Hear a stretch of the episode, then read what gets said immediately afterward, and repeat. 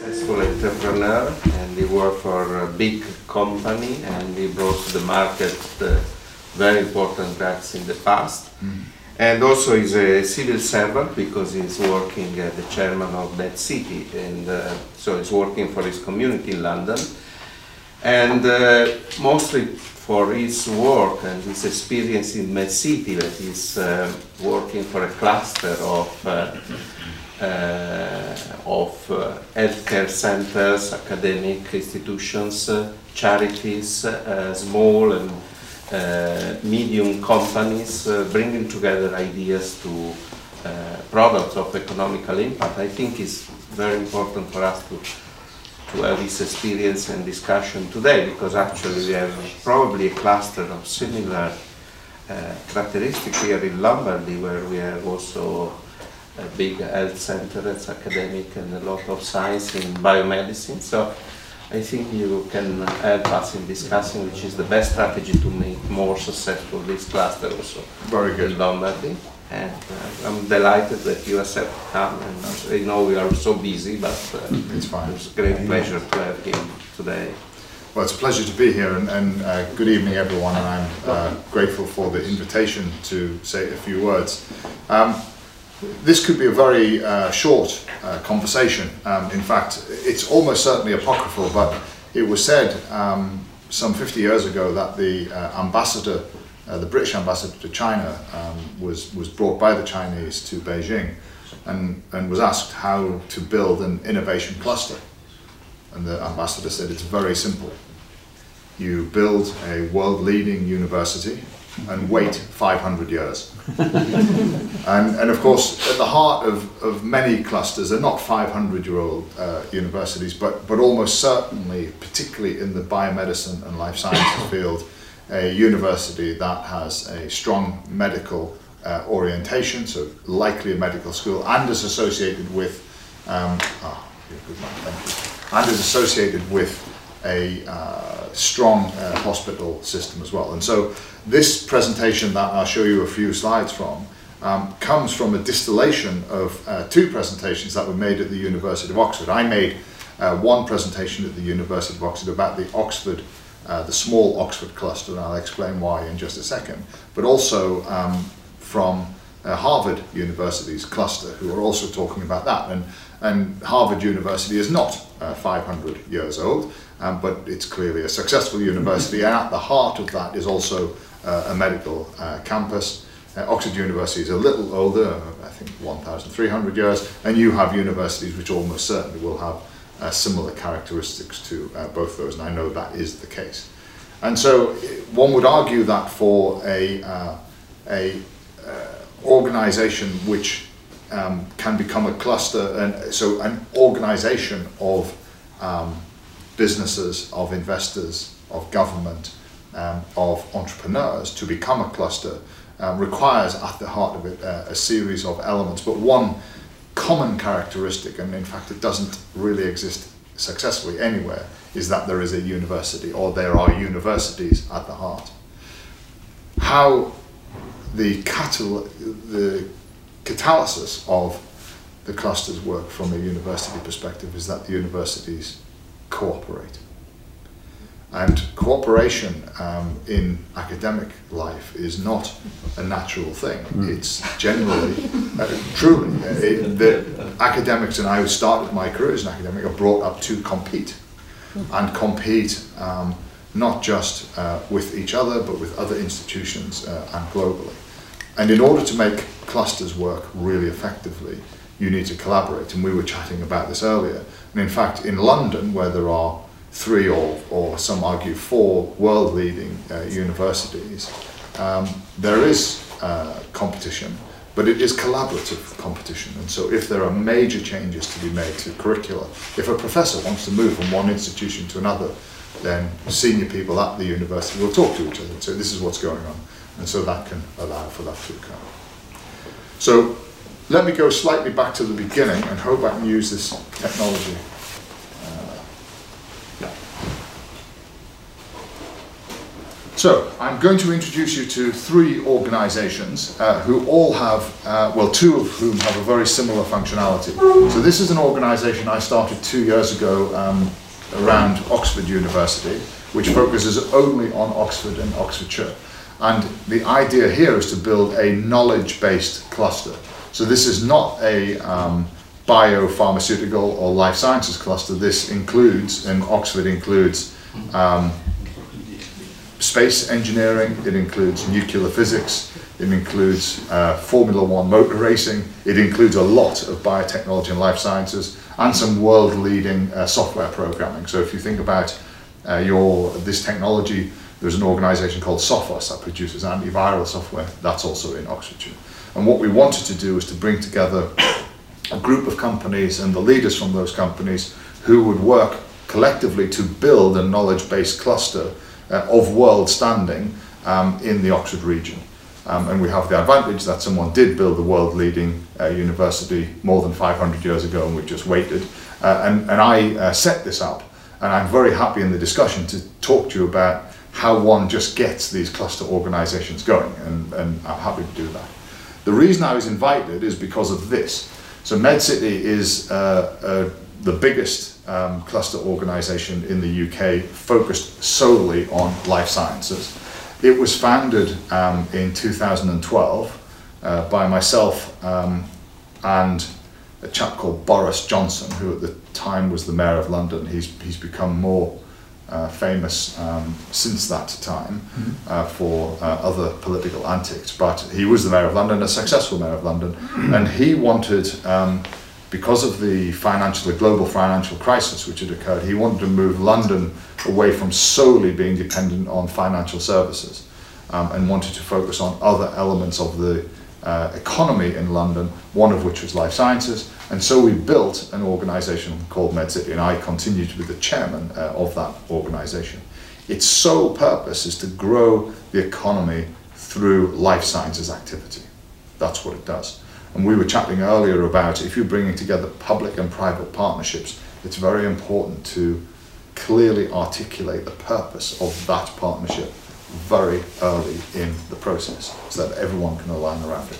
So MedCity's purpose is to build the, the economy through life sciences activity. And that's it, it doesn't do anything else. Um, and we brought together there, um, and we, this is the so-called Golden Triangle, and you may or may not have heard of that. This is uh, Cambridge, uh, Oxford and London, uh, bringing together life science. And I'll talk mainly about the, this area uh, during the next uh, 10 minutes or so. Um, I also, so I'm chairman of both of those. I also do this, uh, and, I, and, and I can't help but plug my company. In fact, I've left some cards on here um, and they have my, if you need to frighten some children, my picture's on the front, so you can just flash it at the, uh, at the children to, to frighten them. But um, I also work, I'm the chief exec of a company called F-Star. I've been there for 54 days now, so since the invitation was accepted, I've, I've changed. Um, and this is an organisation that produces uh, monoclonal antibodies for the treatment of cancer. Um, and these are special monoclonal antibodies in that they uh, can see two uh, cancer targets at the same time. So one at the uh, Y-shaped end, but also one at the other end, whilst maintaining uh, the classic a monoclonal antibody on. We're in the clinic and treating cancers uh, right now. Um, and, and that's uh, an, an organisation um, at the stage which ideally sits in the sorts of clusters that we're talking about. So it's no longer just trying to make the discoveries about how to make the products, it's now in the innovation stage, which is putting those first goes at the product into the patients for the first time to make sure that they're safe and importantly uh, effective. Okay, so that's that. If you go back to the global financial crisis of 2010, um, it was always the case that there were in London hospitals, uh, universities, um, companies who were trying to build uh, biopharmaceuticals and pharmaceuticals, um, and charities who were looking after patient groups, uh, and entrepreneurs and finances, financiers. And, and all of those things uh, existed in that time. But they were all working um, somewhat disparately and, and not with a single common purpose.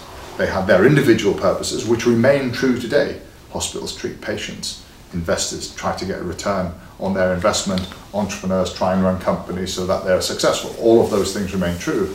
But collectively, we felt it was going to be very important to bring together uh, in a cluster life sciences thinking. And we believed um, when we set up MedCity in 2012 that we could make that cluster the best cluster for life sciences on the planet. Now, I should put a big asterisk alongside that because, of course, you can't ignore uh, South San Francisco, where Genentech and all of uh, Silicon Valley and all of those investors are, nor, very importantly, can you ignore Boston um, and Cambridge, Massachusetts. And I lived uh, in Boston and Cambridge, Massachusetts, and it's an amazing place if you happen to be in the space in which uh, I operate.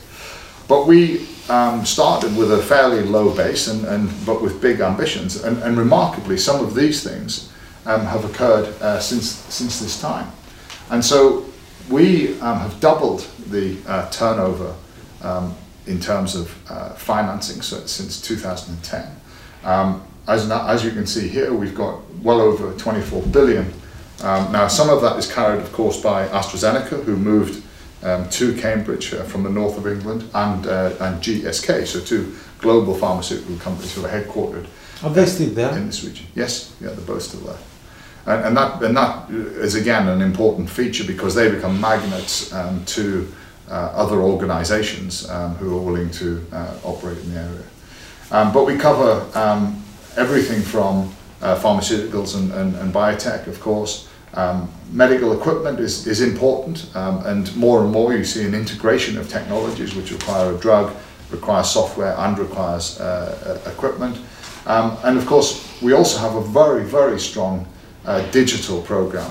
And, and what's very interesting about, about digital health um, is we've, we've found some remarkable synergies with uh, uh, FinTech, so that's technology which is set up to look after the banking sector in London and with the gaming industry. So again, in the UK, because of uh, fintech, there is a very strong uh, gaming industry. So for computer games, and so not something I do, but it's a remarkable um, uh, industry. And of course, falling out of that quite quickly, all of those um, levels of expertise to create uh, human interfaces with software, not for games or for finance, but for health. And there's a huge bolus of companies beginning to emerge uh, out, out of uh, all of this. so we're very pleased with where this has got um, for the first uh, six years. Um, we said it was a 30, 3-0 year campaign. And I remember sitting with Boris when we first talked about how long it's going to take us to establish this cluster so that it's that it runs on its own, it doesn't need any support. And I said 30 years. And he looked at me like I was an idiot. And I said, well, it's just how long it takes. He says, yes, but it's 30 years. I said, yes, I know that's how long it takes. He said, yes, but I'm a politician. Can we have it by Christmas? It's like, no, it isn't going to happen. And, and of course, one of the, one of the uh, very important things, and one of the things we've done with MedCity is to make sure that we bridge uh, through um, uh, political uh, hue, changes in hue. So the current mayor of London is um, a left-wing guy. He's not a right-wing guy like Boris, but he's continued to support and give political backing to MedCity because we've remained apolitical. Doesn't mean we're not political in the things we interfere with, but we are apolitical as an organisation, and there's an important distinction between those two things. But of course, we're, we're building the economy. We say, hey Sadiq, how's it going? What's MedCity do? we drive the economy through life sciences activity. Okay, I like that. Economy, life sciences, like both of those things, and off we go. And, and that becomes very important because if you rise and fall on political whim, then the time course that's required for our our sector doesn't marry with that. They're, they're dissonant from one another on a very large scale. So that's that. Uh, what, what is the Golden Triangle? Well, well, here we are. This is a map of the southeast of uh, England. If you've not been here, uh, London uh, right at the bottom. Uh, Oxford um, is about 40 minutes away by train um, and Cambridge is about 45 minutes away by train uh, from London. What's missing is the Oxford to Cambridge link, um, but the government announced uh, in the summer um, that that rail link and road link is about to be built. Uh, there's now a company which has been established, has ministerial backing, and the road will be available by 2025 uh, and the rail link should be available in the next 18 months, making uh, this triangle between these uh, three uh, big university towns, uh, London being a very big university town, but in particular with um, these uh, uh, the, the boundaries of, of this golden triangle um, being perfect for uh, a building of a real cluster. Now, if you go um, by comparison to Boston, there is a single hub which is actually across the river, the Charles River in, in Cambridge. And if you, I used to walk down Main Street 15 years ago, and you know there was a few old brick buildings, some storage facilities. You walk down Main Street now, and it is back to back global pharmaceutical companies, in fact, many of those who are listed uh, on that map there. And so they've got a single central hub. But if you then say, well, how big is the cluster? Well, actually, there are a lot of the investors sit out in a place called Waltham. How long does it take to get to Waltham? Well, about 45 minutes. If you're sitting in South San Francisco in Genentech and say, I want to go to Silicon Valley, um, San Jose, how long does that take? About 45 minutes. So there's almost certainly something important about the distance between these different hubs. And we can come, and, and, and I've got a, a conclusion slide which I hope will then form the foundations of the discussion. And I think there's something important about, about that geographic dimension, and it took us half an hour, I guess, to get from Pavia to here, for example, and that would seem like a very natural uh, distance for a cluster to, to form. Here's what's very important. So ideas need to be turned into products. And, and my view, and I'm biased of course as an entrepreneur, is that they should be taken, ideas need to be taken by entrepreneurs, risk capital, some of it public and some of it private, mainly private, goes into uh, these companies. They get started up and sometimes it's one person in a garage, sometimes it's five people in a laboratory, sometimes it's three people in a programming suite, and they just get going. And as you can see, um, we have had an enormous number of spin-outs uh, in the southeast of England, mainly in the green bar in life sciences, but you also see in, in other sectors which are high tech um, as well. And of course, most of these companies will fail. So there are 900 companies there, maybe 850 of them will fail.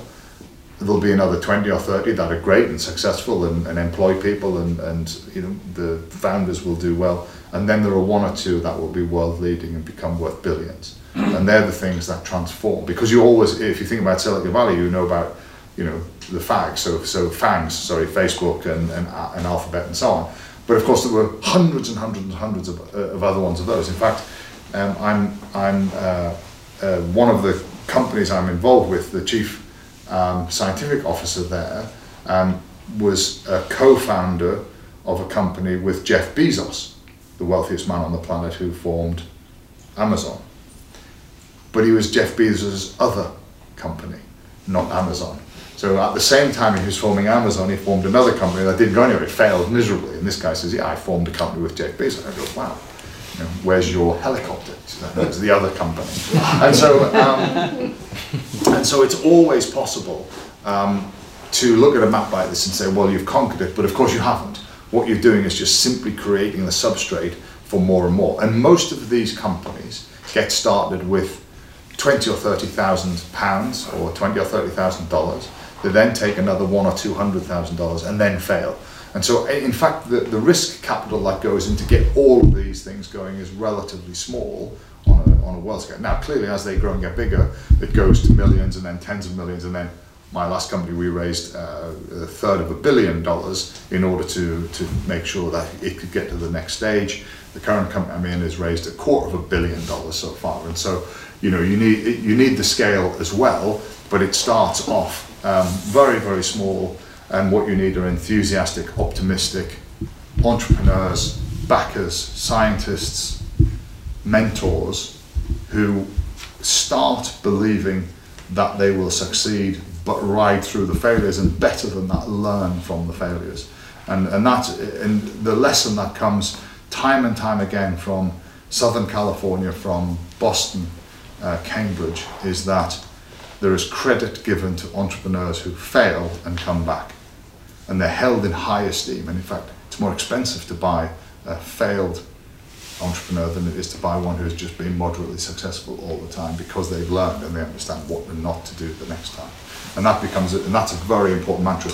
It's about as anti-English, I don't know what it's like in Italy, but it's about as anti-English as it's possible to be. You never mention a failure.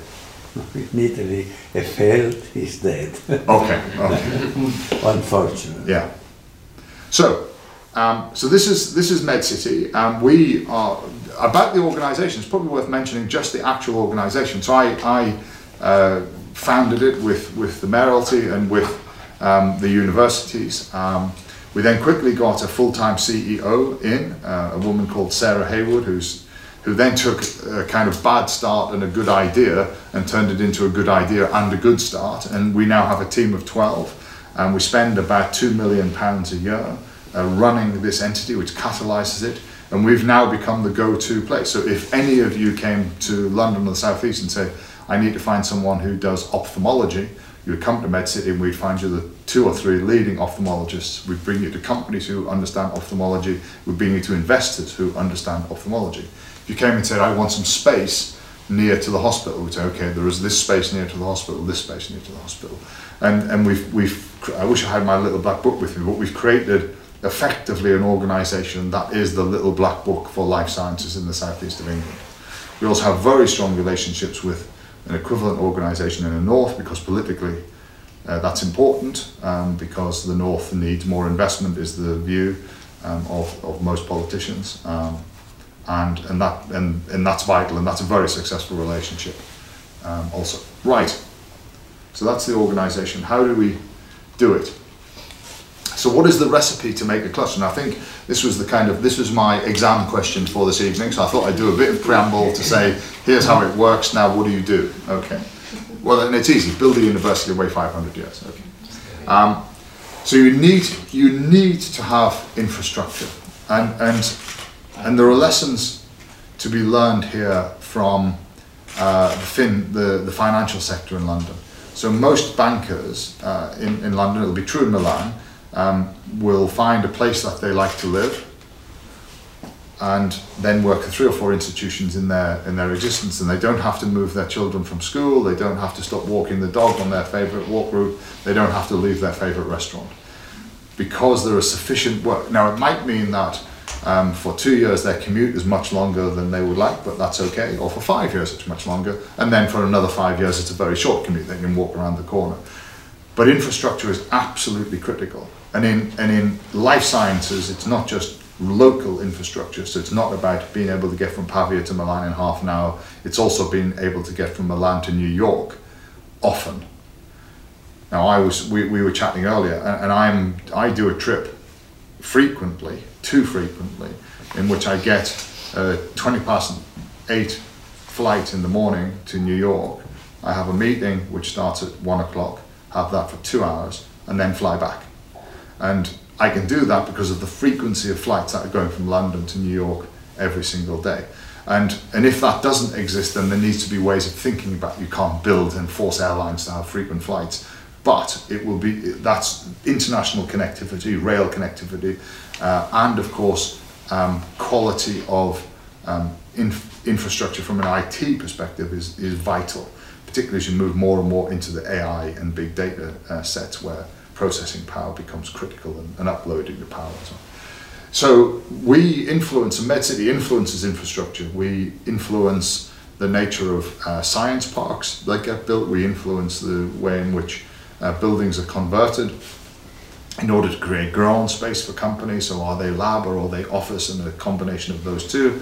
Uh, we've been, uh, I'm involved and have been peripherally involved in the rail link work between uh, Oxford uh, and Cambridge or Cambridge and Oxford. And, and so we're influencing that. And, and infrastructure is just vital. It simply doesn't work if half of your staff are stuck on a train for three hours every day. I know you know that, but clearly the people, um, and I've talked a little bit about these, is important. Now, what's very interesting is um, there's a little bit of a, if you're familiar with the chicken and egg expression, which comes yes. first, the egg or the chicken here? There's a little bit of chicken and egg uh, in, in this piece here, because of course the money will come to where the ideas are, but the ideas will only thrive when there's money. And so that's why I think some public sector uh, catalysis of investment really begins to get, get the thing going uh, and, and underwrite some of the risk. We can have the risk conversation in a while if you want. And of course, when that comes, the founders, and often they're academic, not always, but often they're academic, will have somewhere to go to raise some money. And, and how we met for the first time was exactly in, in that process where I was representing an investor and, and came along to meet a founding organisation. So, um, and then, of course, beyond that, once the idea has been um, tested, and you then need to go into the innovation stage, so taking the idea and turning it into something which is actually usable, you, need, you then need a different set of people, a different set of skills who can grow organisations and understand about internationalisation, understand about regulation, and so on. And that's not often the case. It's not. It's not exclusively not the case, but it's, it's not often the case that the academic founders can naturally grow into the people who can then run a company that's got products. They, they're just different skill sets and different interests. But the, but the critical number of people is really important. Now, there's a bit of a problem with clusters because when clusters get to be successful, the demand for the people outstrips the number of people that are available. Um, and, and a very acute um, one for the UK at the moment, in particular in the southeast, are bioinformaticians. So these are people who are able to take genetic information and test it statistically and program it so it can be tested statistically. And there aren't enough of them. In fact, my company pays 2x the salary to get a bioinformatician than I do for another kind of scientist. And that's because the acceleration of the biocluster has got ahead of the production um, of uh, uh, the skills, in particular in bioinformatics in this case, but there, are, but there are other skills. Programming was like that for a long time until everyone began to, began to catch up. And so one of the important things that we do in MedCity is stay very, very connected. And, and in fact, all three of the major London universities are on the board of MedCity. So we can talk to them about that. Look, we're, we're not getting enough of these skills. Um, and we also influence other things like women in, in science and so on, which is also another area of deficit. And so that so the people piece it's self-evident, but but it's important. Um, sentiment. So I use this to avoid um, just saying it's politics, but sentiment is really really important. You, you've you've got in order to get infrastructure, in order to have the universities uh, train bioinformaticians, there's got to be political will behind that. Uh, and, and, and political will is vital. MedCity only started because of political will. The Advanced Oxford program I, use, I do is, is basically a political will instrument to say we need something which is independent of politics, it's not apolitical, but is in, independent of politics, and will help us drive this process. And, and in the UK, um, we also have some national uh, fiscal um, controls as well. So we get tax credits for doing research and development. If you do research and development, you can claim a portion of that money back uh, from uh, the tax authorities. There are incentives to make patents in the UK.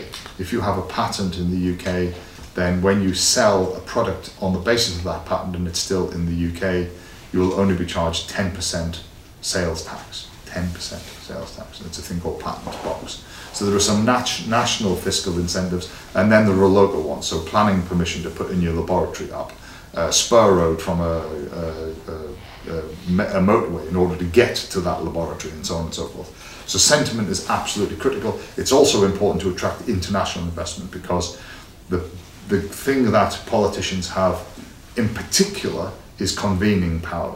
So they can bring people together in ways in which it's very difficult for others to do. And so the convening power becomes very important as well. So you need politicians who are supportive, um, stay out of the way, but will come and entertain the Chinese governor when he or she arrives. He arrives uh, as well. So and sentiment's very important, and that's been true of MedCity from the mayoralty perspective, and of course because we're in London nationally, um, it's important as well.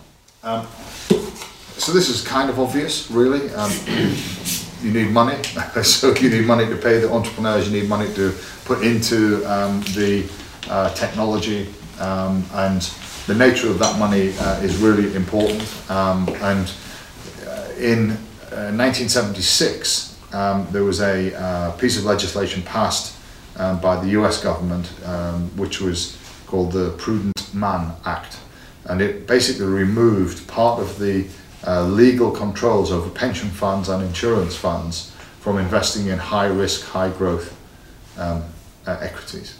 So it took it away. And out of that came venture capitalism. And venture capitalism basically arrived on the back of prudent man. In the UK, we're looking at legislation currently. There was an investigation by the run by a guy called Damon Buffini um, last year for the Treasury to see if there was something similar that could be done because that even just half of one percent of a hundred billion pension fund transforms um, the way in which uh, research can be undertaken, and that capital will become risk capital. And you need different buckets of it. You need small amounts, which are um, what we call angels. Um, so these are people who will put in 10 or 20 or 50,000 uh, pounds, and there are tax incentives for those people in the UK. We have two schemes. One is called the SEIS, in which the tax relief on that is 55% of the of the relief.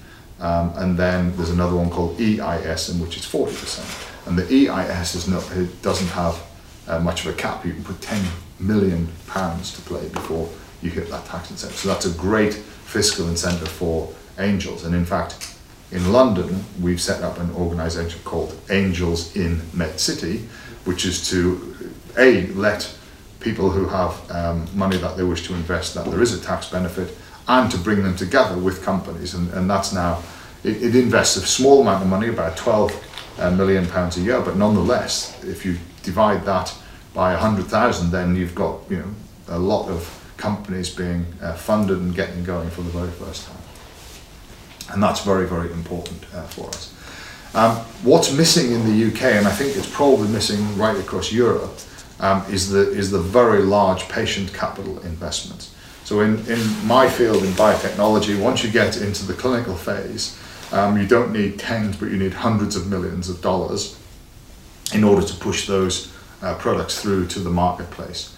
And, and that scale of long term, so three to five year investment, is simply missing in the UK. Um, there are one or two pockets of it, but it's not there. And in fact, I worked with the European Investment Bank uh, two years ago with MedCity to look across Europe, and it's largely missing in Europe as well. And um, no matter what happens with Brexit, it's quite likely that the European investment bank, probably through the EIF, will start to put together out of the, the so-called Juncker Fund uh, these large chunks of investment um, that will sit in uh, enterprises who are approaching uh, the marketplace and need patient capital of the you know hundreds of millions uh, scale, and that's that's very encouraging. We may miss out on that uh, in in Britain as we may be not in the EU by Easter, um, which is fine. Great. Um, and of course, place, uh, somewhat already touched on this. Um, you need, it's great to have a couple of big companies around. And if you look um, at uh, South San Francisco, Genentech Roche uh, managed to be that company. Uh, it wasn't really true um, in, in Boston and Cambridge, and they grew up just really by growing their own. Genzyme was really became the leader um, in terms of the big companies there, and then others formed around it. And you see in the MedCity uh, Golden Triangle, we have a couple of businesses, but it isn't the only thing that helps because if you look at uh, Roche, the parent Roche, and Novartis in Switzerland, there's not really a biotech cluster. I mean, there are a few companies and there are some, but not really a biotech cluster in the same way. And they've got two huge, in fact, top five uh, biopharmaceutical companies there, and it doesn't really work in the same sort of way. So you need more than just that. And of course, you need the universities. Uh, and what's sort of ab- absent uh, for Roche and Novartis are these kind of, you know, a bit unfair to, to those universities, Basel and so on, but not really at the same sort of level. Um, whereas you have Harvard, MIT, um, you have uh, Stanford and, and uh, UCSF, um, of course, in, in the cluster, and, and this cluster with Oxford, Cambridge, UCL, Imperial, and King's. Um, and that becomes important. And, and you need here, if you have an ambition for this, you need to think actively about that. And it doesn't mean it has to be life sciences, but building clusters, even a cluster which is around knowledge base, saying what are the strengths of our universities and which parts can we find that will be synergistic. And so we sell uh, into Japan um, on behalf of MedCity um, advanced therapeutics. So we sell gene and cell therapy.